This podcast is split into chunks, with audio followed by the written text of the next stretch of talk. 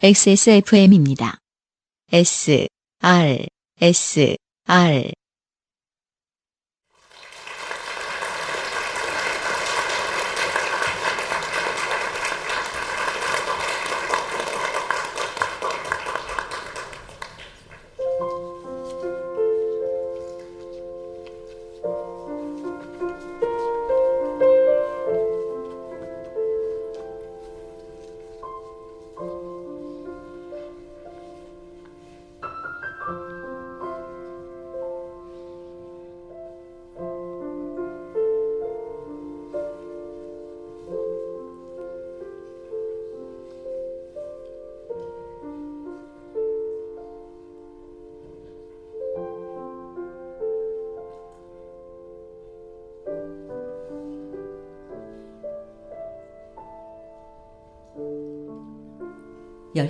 멈추고 몇 명이 내렸으며 또 몇 명이 짐을 들고 올라탔다. 그 짧은 몇 분이 지나자 어수선한 소리가 가라앉고 열차는 다시 평정을 되찾고서 계속 앞으로 나아갔다. 그 시간 동안 우리는 말없이 오가는 승객들을 훑어보며 조용히 기다리고 있었다. 열차의 엔진 소리가 시끄럽게 울리다가 고요히 잦아들었을 때 할머니가 자리에서 일어나 화장실에 다녀온다면서 내게 그 작은 갈색 가죽 가방을 맡아달라고 했다. 그녀는 이미 나를 신뢰하게 된 것 같았다. 우리는 더 이상 서로에게 열차에서 마주친 낯선 사람이 아니었다. 나는 왼손을 살며시 그 가죽 가방 위에 올리고 눈을 감았다. 머릿속에 아주 오래전 영화 같은 흑백 영상이 떠올랐다. 나는 그 현란한 영상 속에 깊이 잠긴 채 잠시 휴식을 취했다. 눈을 떴을 때 할머니가 복도를 따라 걸어오는 것이 보였다. 그녀의 걸음걸이는 안정적이어서 전혀 나이든 티가 나지 않았다. 마치 온갖 풍파를 겪고도 아직 무성한 아름드리 나무 같았으며 그 나무의 뿌리는 보이지 않는 땅속 깊은 곳까지 뻗어 있는 듯 했다. 나는 속으로 감탄하며 그녀가 이토록 정정하니 틀림없이 장수할 것이라고 생각했다. 그렇게 많은 고난을 겪었으니 마땅히 그럴 만했다.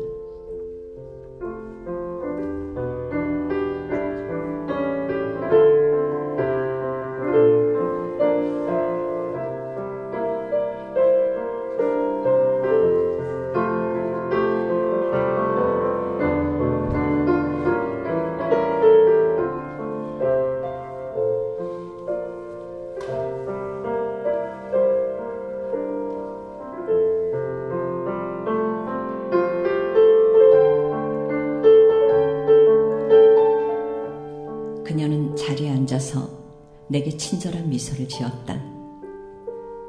나는 그녀의 웃는 얼굴에 숨겨진 한 가닥 수줍음도 보았다.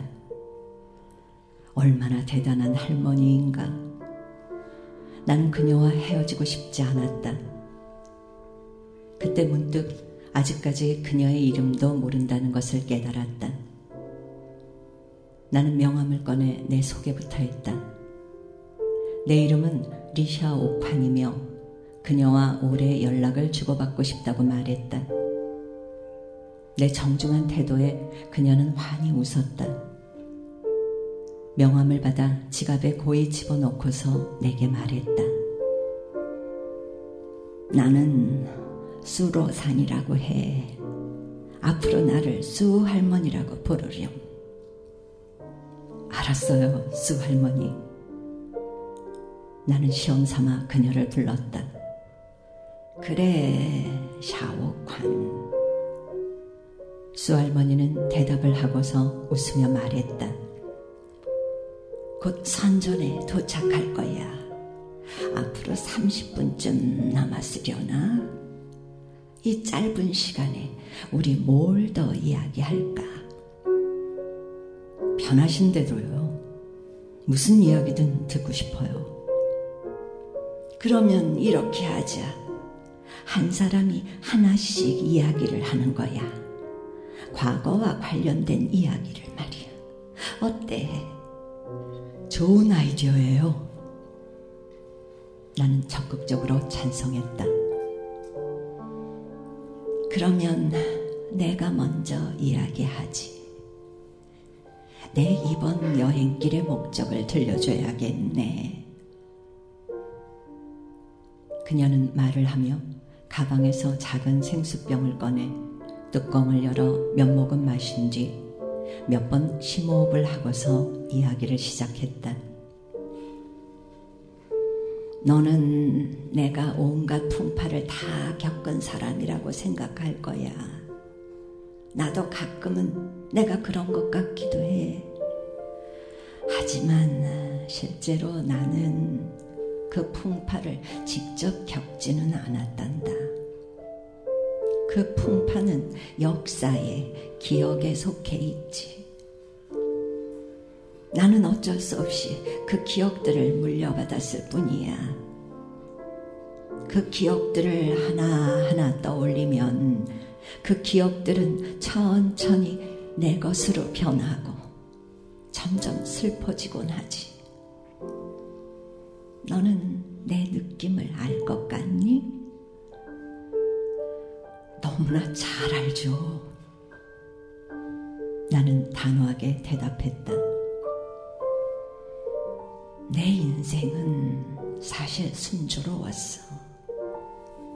방금 너한테 해준 이야기에 좀 더 덧붙일게. 너는 내가 여태껏 아빠 얘기는 안 한 게 마음에 걸렸을 거야. 맞아. 나는 평생 아빠를 뵌 적이 없단다. 할아버지, 할머니를 못 뵌 건 당연하고. 우리 엄마는 1938년에 상하이로 도망쳐 오셨어. 당시 비내에 주재했던 허펑산 중국 대사 덕분이었지. 아, 그분 알아요. 나는 끼어들어 말했다. 중국의 신들러잖아요. 맞아. 중국의 신들러였지. 그분은 유대인을 동정해서 자기가 할 수 있는 한 최대로 유대인들에게 비자를 내주었어. 하지만 비자가 필요한 사람이 정말 너무 많아서 아빠의 가장 친한 친구가 중국 대사관에서 겨우 비자 세 장을 얻어 아빠에게 그중 한 장을 주었지. 그게 우리 가족의 유일한 비자였단다. 당연히 아빠는 만족하지 못하고 매일 중국 대사관에 가서 줄을 섰어. 비자 몇 장을 더 얻어 엄마와 할아버지, 할머니까지 함께 도망칠 수 있기를 바라셨지. 하지만 나치는 정말 악랄했단다. 중국 대사관 건물이 유대인의 재산이라고 트집을 잡아 그 건물을 몰수하는 바람에 아빠는 삽시간에 희망을 잃고 말았어. 그래서 어쩔 수 없이 엄마 보고 먼저 가 있으라고, 먼저 상하이에 가서 기다리고 있으라고 하셨어. 당신은 다른 방법을 생각해 보겠다고 하면서 말이야. 우리 아빠의 그 친구는 당시 이미 상하이에 도착해 전보로 자신들이 있는 곳을 알려왔는데 그곳이 바로 아빠와 엄마가 만나기로 한 장소였어. 하지만 상하이에 와서 엄마는 그곳이 일본군의 폭격에 폐허가 된 것을 발견했지. 당시 임신 중이었던 엄마는 한 교회 병원에서 나를 낳으셨어. 그 후로 엄마는 다시는 아빠를 만나지 못했어. 아빠에 관한 소식도 전혀 듣지 못했고, 할머니는 앞에 의자 등받이를 응시하고 있었다. 마치 거기에 보이지 않는 화면이라도 있는 것처럼. 그녀는 점차 목소리가 느려지고 눈빛이 흐려지면서 늪 같은 기억 속으로 빠져들어갔다. 나는 내가 뭘 견뎌야 하는지도 모르는 채 온몸을 바짝 긴장시키고 있었다. 이건 다 우리 엄마한테 들은 얘기야. 많이 이야기해 주시지는 않았지만 기억에 깊이 남았지. 그녀는 손수건을 들어 살며시 눈을 닦고서 부드럽게 말했다. 나는 창밖을 바라보았다. 반듯하게 구획된 논과 까맣게 익어가는 바나나 나무 숲, 그리고 반짝반짝 빛나는 연못. 나는 내 마음과 눈빛에 그것들을 넘어 멀리 있는 지평선에 녹아들어기를 바랐다. 심호흡을 하고 있는데 먼 곳의 풍경들이 차례차례 어슴푸레해졌다. 나중에 그 병원의 의사 선생님이 우리 엄마를, 나를 받아들여 주셨어. 그분이 내 중국인 아빠란다. 할머니는 나를 힐끔 보고는 천천히 말을 이었다. 그분은 마침 독일 유학을 한 적이 있어서 독일어로 엄마와 소통할 수 있었어. 동정심이 사랑으로 변했고, 엄마도 그분의 진심에 감동했지. 그 전란의 시대에 국경을 넘은 그 사랑은 정말 기적이었단다. 나중에 엄마는 나와 함께 중국에 남으셨지. 1948년 이스라엘이 세워지고 이스라엘에 간 친척들이 대사관을 통해 어렵사리 엄마에게 연락을 해왔지만 엄마는 계속 중국에 남는 쪽을 택하셨어. 그 후로 중국은 적잖은 혼란을 겪었지만 엄마와 나는 한 번도 후회한 적이 없단다. 5년 전에 중국인 아빠가 병으로 돌아가시고 나서야 엄마는 이스라엘로 가셨지. 나는 그녀의 이야기에 푹 빠져 있었다. 그런데 왠지 모르게 내 마음속 깊은 곳의 사각지대가 조금씩 밖으로 노출되는 느낌이 들었다. 마치 오랜 고민이 해결될 가능성이 생기기라도 한 것처럼. 하지만 할머니의 이야기와 내 이야기 사이에 대체 무슨 관계가 있단 말인가? 나는 잠시 혼란에 빠졌다. 나를 보면 알겠지만 사람이 늙으면 말이 많아진단다. 한 사람이 하나씩 이야기를 하기로 했는데 내 평생의 이야기를 다 하고 말았네. 수 할머니는 한숨을 쉬고는 깔깔 웃었다. 계속 이야기하셔도 돼요. 저는 듣고 싶은 거려. 저는 다른 아이들이 부러웠어요. 어릴 때 다들 할머니의 이야기를 듣고 자라는데 저는 못 그랬거든요.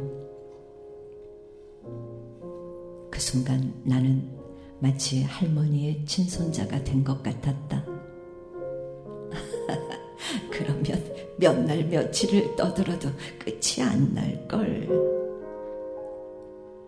할머니는 선이가 담뿍 담긴 말투로 얘야 하고 나를 부르고서 말했다. 내 이번 여행의 목적을 너에게 들려주는 것이 좋을 것 같구나. 처음부터 얘기해주고 싶었단다. 어머님을 뵈러 이스라엘에 가시나 보죠? 나는 넘겨짚어 물었다. 아니, 그렇지 않아. 아, 그러면 얘기해 주세요. 나는 몸을 기울이고 왼쪽 손으로 머리를 받친 뒤 입을 다물고서 조용히 그녀를 바라보았다.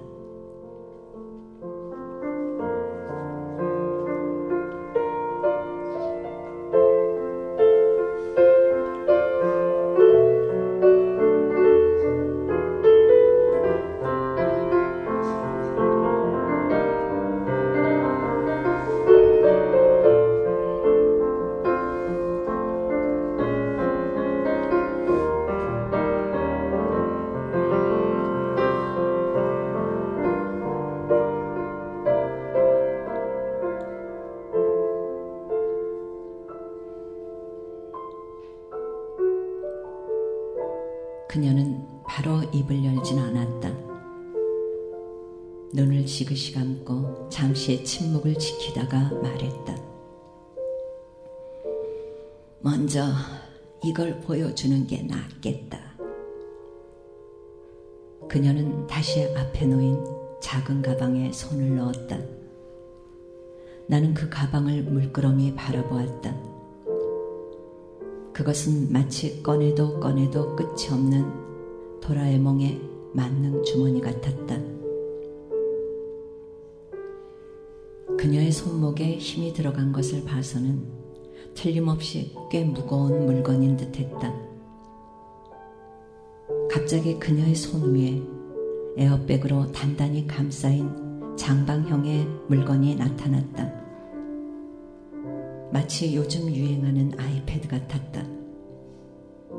나는 할머니가 아이패드를 켜고 나에게 사진이나 동영상을 보여주려는 줄 알았다.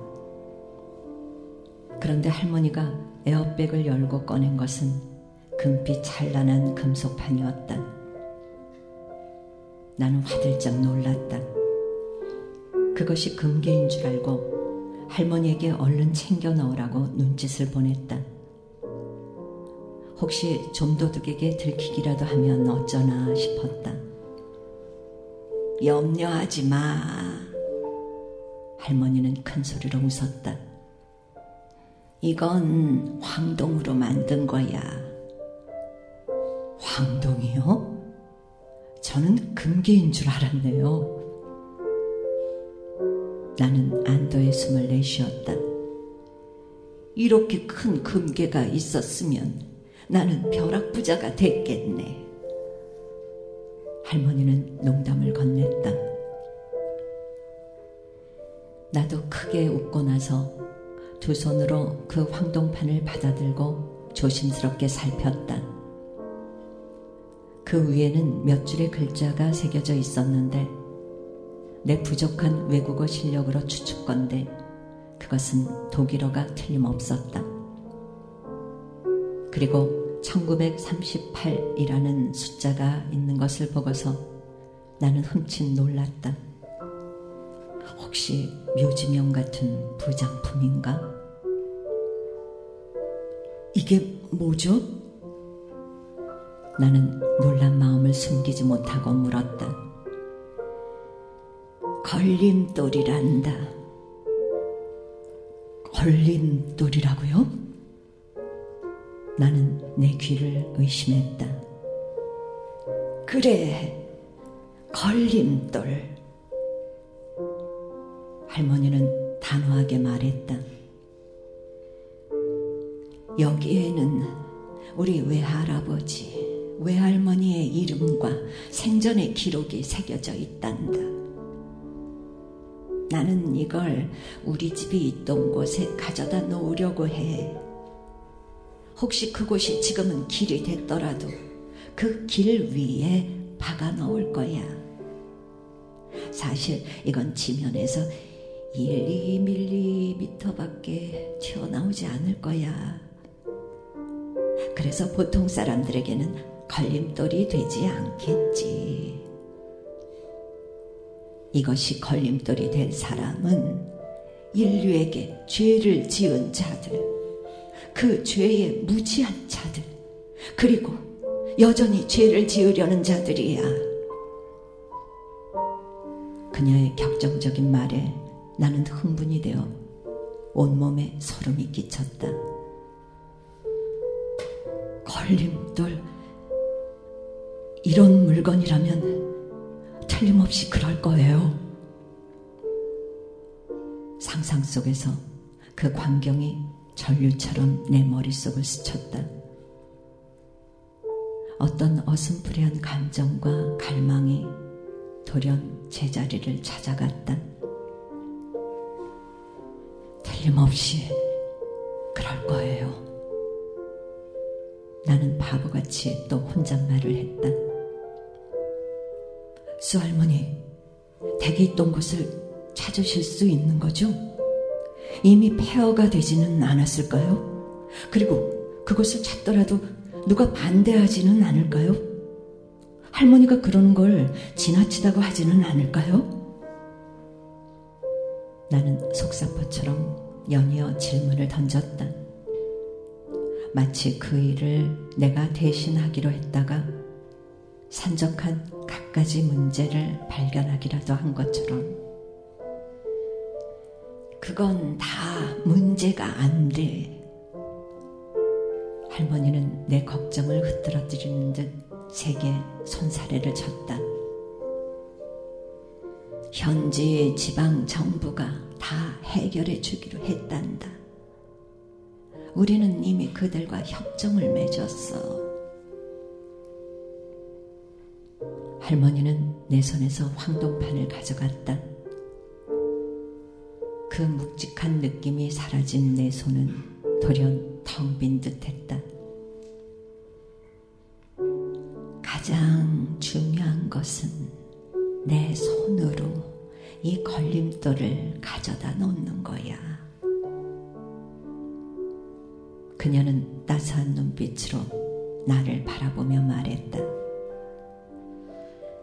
이 물건의 기억은 내 기억보다 더 오래 가겠지. 기억은 유일한 최후의 대답이야.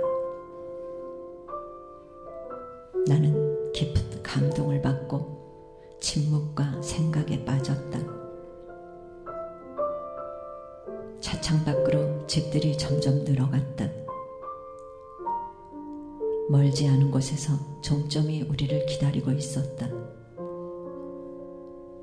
예정된 이별이 미리 슬픔의 냄새를 풍기기 시작했다. 수할머니, 그런데 왜 이 열차를 타고 계신 거죠? 나는 갑자기 물었다. 상하이에서 직항으로 빈에 가실 수 있었잖아요. 여기에 만나실 분이 또 있는 건가요? 아, 나는 여행 중이야. 할머니는 조금 겸연쩍어 했다. 상하이에서 기차를 타고 베이징으로 갔다가 베이징에서 남쪽으로 내려오며 큰 도시마다 내려서 열심히 돌아다녔지. 그 사이에 나한테 신경 쓴 사람은 아무도 없었어. 너를 만나기 전까지 말이야. 그러고서 내 이야기를 너한테 해준 것이니 이것도 하나님의 뜻인 것 같구나. 이건 내가 대륙에서 타는 마지막 기차편이란다. 내일 바로 홍콩에 가서 빈으로 가는 비행기를 탈 거야. 안 돌아오실 건가요? 나는 할머니의 목소리에 짙은 슬픔이 깃들어 있는 것을 눈치챘다. 돌아올 거야. 돌아와야지. 그녀는 힘껏 고개를 끄덕이더니 다시 탄식을 했다. 하지만 정말 못 돌아올까봐 걱정이 되긴 하네. 왜냐하면 걸림돌을 가져다 놓고 엄마를 뵈러 이스라엘에도 가야 하거든. 그건 또 새로운 이야기가 되겠지. 어떻게 될지는 미리 알 수가 없어. 그래, 이제 네가 얘기할 차례구나. 빨리 이야기하렴. 곧 열차가 도착할 테니까. 할머니의 말을 듣고 나는 어쩔 수 없이 마음이 조급해졌다. 얼른 눈을 감고서 할머니의 이야기 속에서 빠져나와 기억 깊은 곳의 단서들을 갈무리했다. 방금 전에 저희 외할아버지, 외할머니 이야기를 했었죠? 이번에는 저희 할아버지, 할머니의 이야기를 해볼게요. 사실 저희 할아버지, 할머니의 이야기는 저희 외할머니, 외할아버지의 이야기와 같은 선상에 있어요. 단지 운명이 크게 갈렸을 뿐이죠. 수 할머니가 당시의 역사를 아시는지 잘 모르겠네요. 우리는 보통 안우이성 평양의 샤오강천에서 포산도호가 시행된 것을 개혁 개방의 신호탄이었다고 보는데 저승에 계신 우리 할아버지 할머니는 틀림없이 생각이 다르실 거예요. 이 나라의 거대한 변혁을 내려다보면서 당신들이야말로 지금까지 이어져 오고 있는 그 변혁을 촉발했다고 말씀하실 거요. 그래? 그런 이야기는 처음 들어보는데 너무 놀랍구나. 수 할머니는 진심으로 그렇게 말했다. 나는 속으로 조금 의기양양했다. 이것은 할아버지, 할머니의 그 보잘 것 없는 죽음을 위해 내가 유일하게 할 수 있는 일이었다. 나는 그들의 그 보잘 것 없는 죽음이 어떤 큰 의미를 얻어 폭풍에 쓰러져간 그들의 가냘픈 영혼에 깊은 위로가 될 수 있기를 바랐다. 나는 그런 마음을 품고서 일사천리로 이야기를 하기 시작했다.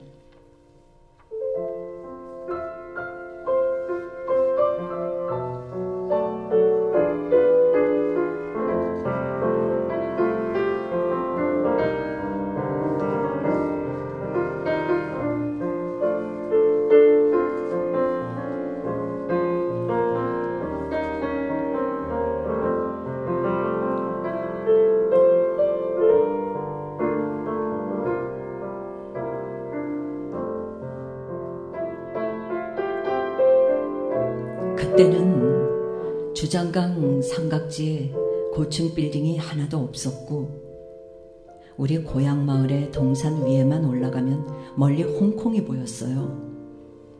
특히 인적이 드문 밤엔 홍콩은 더 잘 보였죠. 우리 쪽은 손가락도 안 보이는 깊은 밤인데도 홍콩 쪽은 온통 알록달록 찬란하게 빛났죠. 그 유혹은 거의 치명적이었어요. 딱 맞는 비유를 들자면 그건 정말 분화방이 불빛을 본 격이었죠. 마을의 남자들은 줄줄이 농토를 버리고 아이와 노인들을 놔둔 채 달아나 버렸어요. 그래서 1970년대 말이었던 그때 주변의 여러 마을이 죄다 텅 비고 말았죠.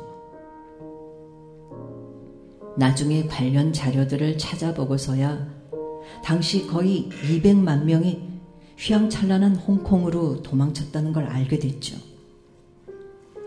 무려 200만 명이었어요. 그랬으니 개혁을 안 할 수 있었겠어요? 그래서 주장강 삼각지에 경제특구가 생긴 거예요. 그런데 이 200만 명이 다 운이 좋아서 반대편의 극락세계에 도달한 것은 아니었어요. 우리 외할아버지, 외할머니는 당연히 운이 좋은 쪽에 속했죠. 이미 들으신 대로 그분들은 홍콩에 도착해 작은 가게를 차리셨거든요.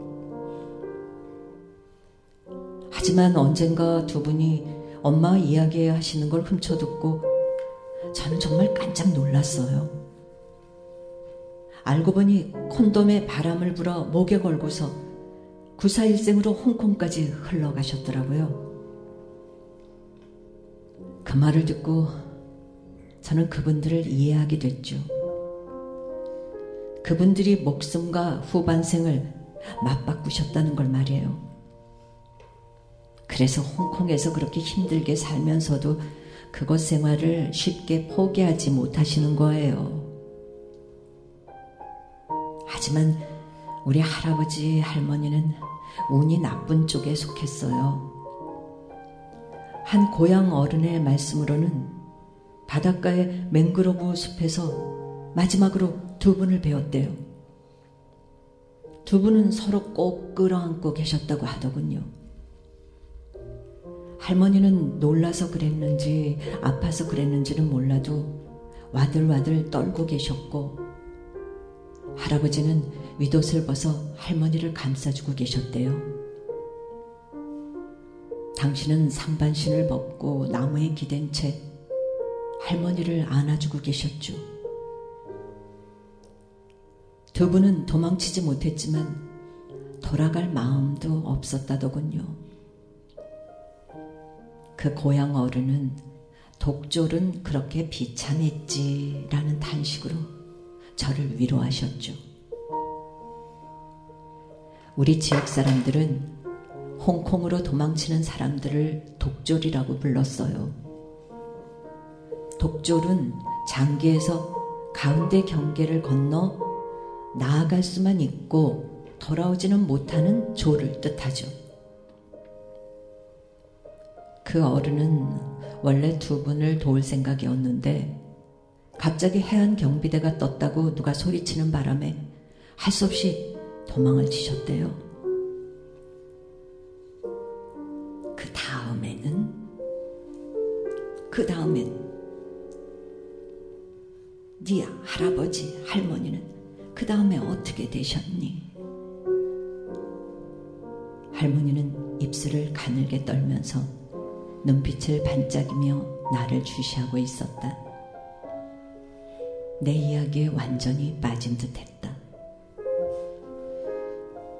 그 다음에는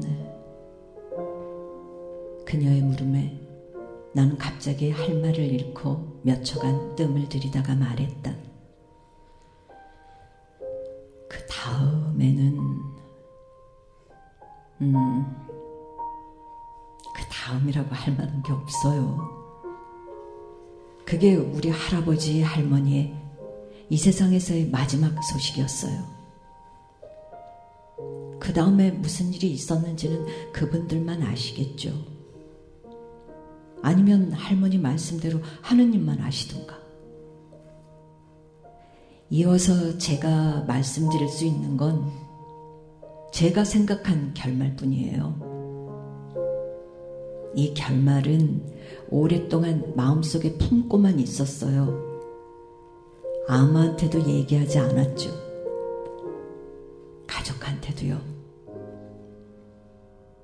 내 생각에는 나야말로 그 결말을 들려주기에 가장 적합한 사람 같은데. 안 그러니? 할머니가 미소를 지었다. 동시에 그녀의 눈가에 난 주름이 활짝 펴지면서 주름 속의 옥처럼 매끄러운 피부가 드러났다. 마치 소녀의 얼굴이 그 속에 숨겨져 있는 듯 했다. 맞아요. 당연하죠. 나는 손을 뻗어 그녀와 악수를 했다. 그녀의 손은 바짝 마른 종이처럼 가벼웠다. 그 다음에는 경제특구가 세워졌고 우퉁산의 계곡에서도 바닷가의 맹그로브 숲에서도 더 이상 도망치려는 사람들을 찾아볼 수 없게 됐어요. 그들은 삽시간에 증발한 듯 했고 원래 엄격했던 해안 경비도 느슨해졌죠. 또 그 다음에는 바닷가 백사장의 유골들도 수습되고 지방 정부에 의해 위령비가 세워졌어요. 그런데 수습된 유골들 중에 꼭 껴안고 있는 유골이 두 구 있었어요. 그 중 한 구에는 삼뼈 조각이 엉켜 있었고요. 담당 직원은 그 두 유골을 떼냈고 즉시 분쇄해서 한 덩어리로 만들었어요. 그런데 그 유해 속에서 사람들은 수첩 한 권을 발견했어요. 비닐 주머니에 단단히 쌓여 있긴 했지만 그래도 바닷물에 심하게 부식된 상태였죠. 사람들은 조심스레 수첩을 열어봤는데 다행히 글자 중 반 이상은 복원이 가능했어요. 그래서 그들은 글자를 복원하는 과정에서 띄엄띄엄 가슴 아픈 이야기를 읽게 됐죠. 그때 열차의 속도가 점점 느려지더니 역으로 진입했다. 반질반질한 대리석 플랫폼이 가로놓은 위령비처럼 정면으로 다가왔다.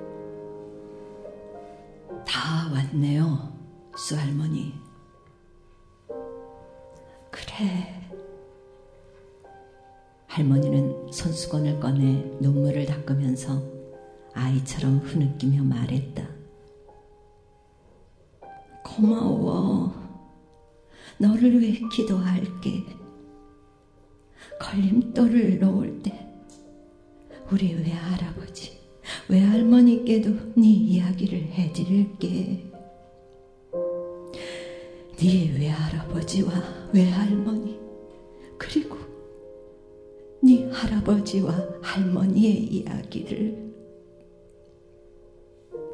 고마워요, 수 할머니. 저도 걸림돌이 생겼어요. 그걸 제 마음속 깊은 곳에 놓을 거예요. 걸림돌은 마음속에 놓으면 안 돼. 거기에 자꾸 발이 걸려 넘어질 테니까.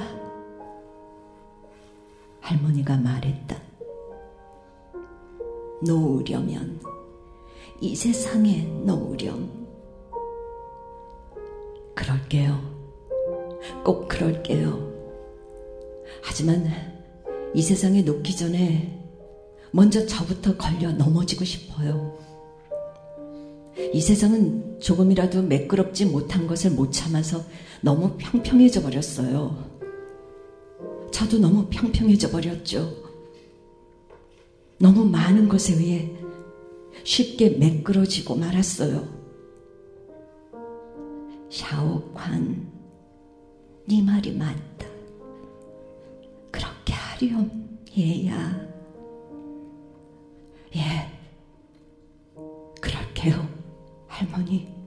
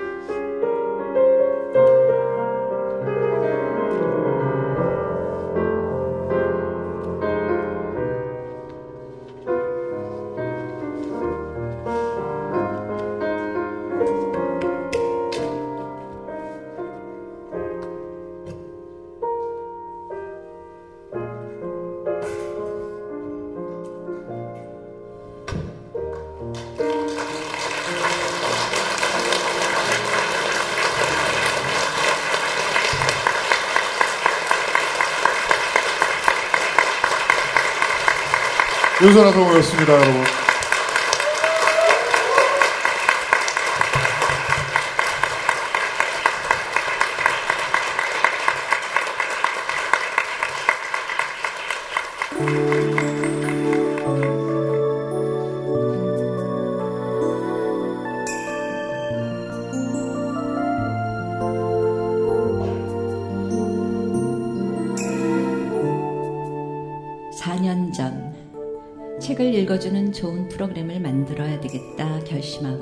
소라소리 팟캐스트를 만들었습니다.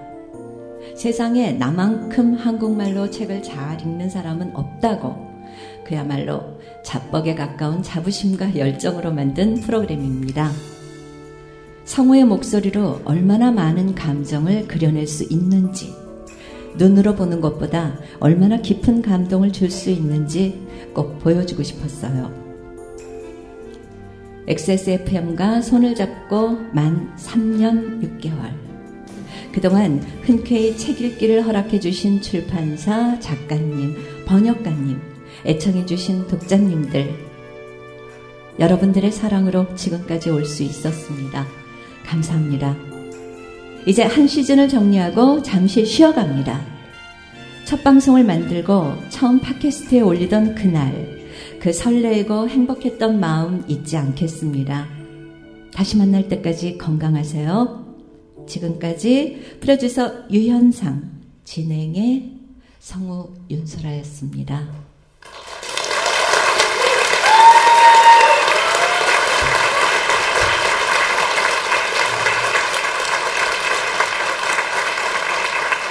XSFM입니다.